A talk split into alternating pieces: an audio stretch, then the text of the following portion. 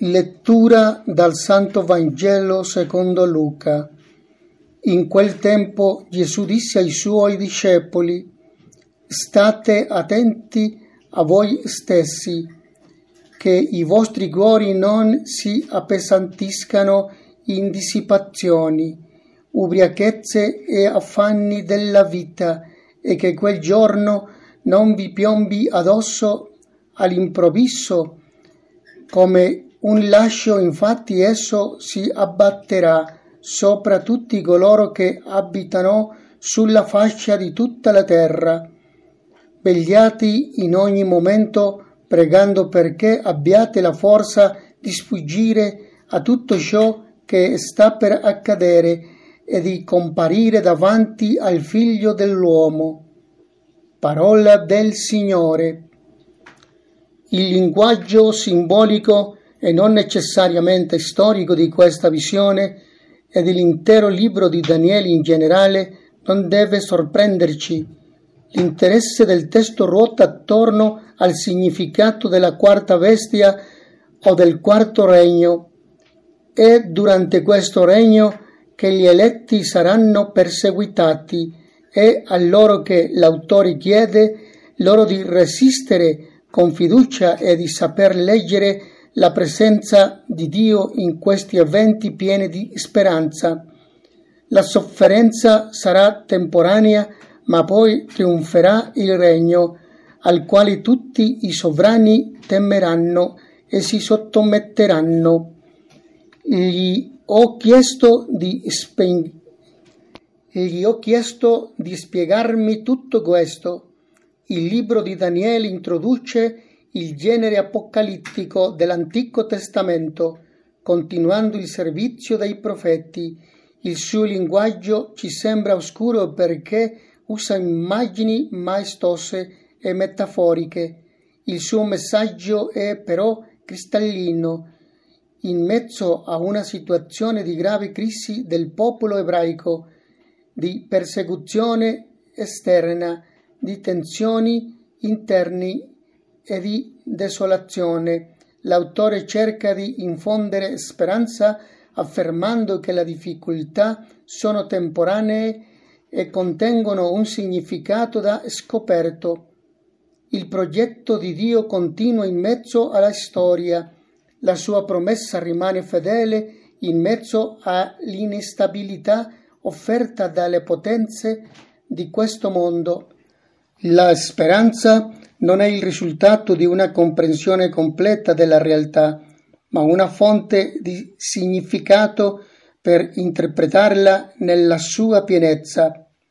Una speranza che si fonda sulla verità della parola, sulla nostra responsabilità di realizzarla senza indugio, senza scuse, senza aspettare che emergano soluzioni dall'esterno e dall'alto perché i sovrani di questo mondo si arrendano al regno di Dio, la convinzione e la fiducia nel suo progetto salvifico devono scaturire nell'esperienza liberatrice e trasformatrice dell'amore.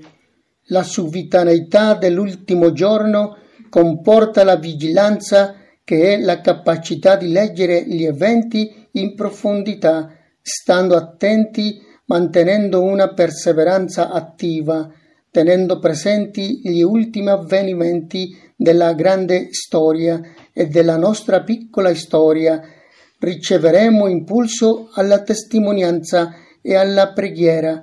Per questo il nostro comparire davanti al tribunale del Figlio dell'uomo sarà senza timore, poiché siamo sostenuti dalla ferma speranza che saremmo sempre con il Signore. Porta l'attenzione.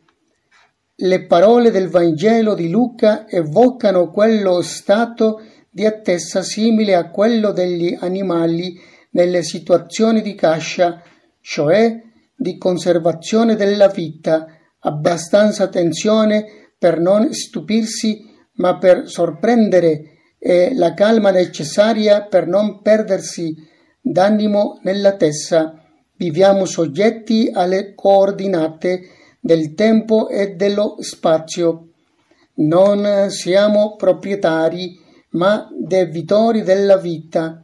Non sappiamo perché non è necessario né importante l'ora dell'epilogo. L'esito sarà l'imboccatura naturale di ogni passaggio percorso.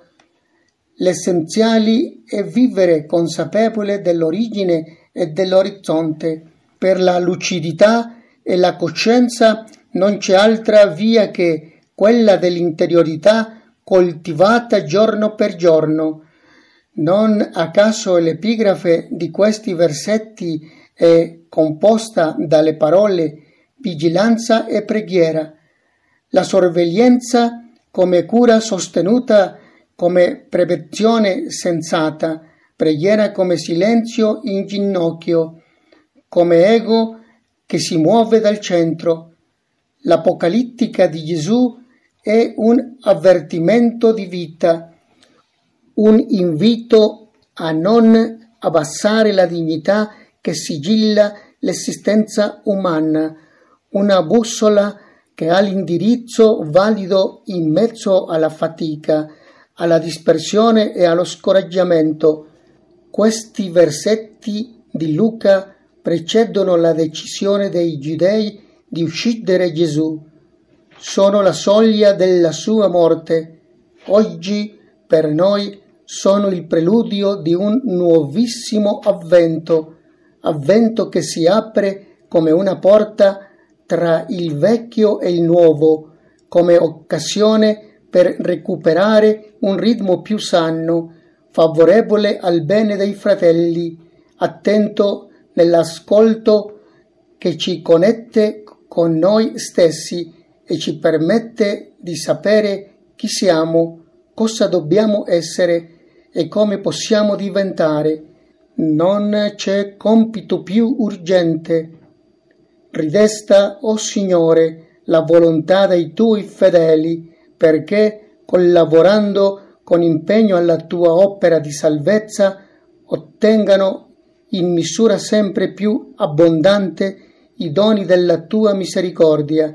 Per il nostro Signore Gesù Cristo. Amen. Carissimi fratelli e sorelle, il Signore vi benedica e vi dia la pace.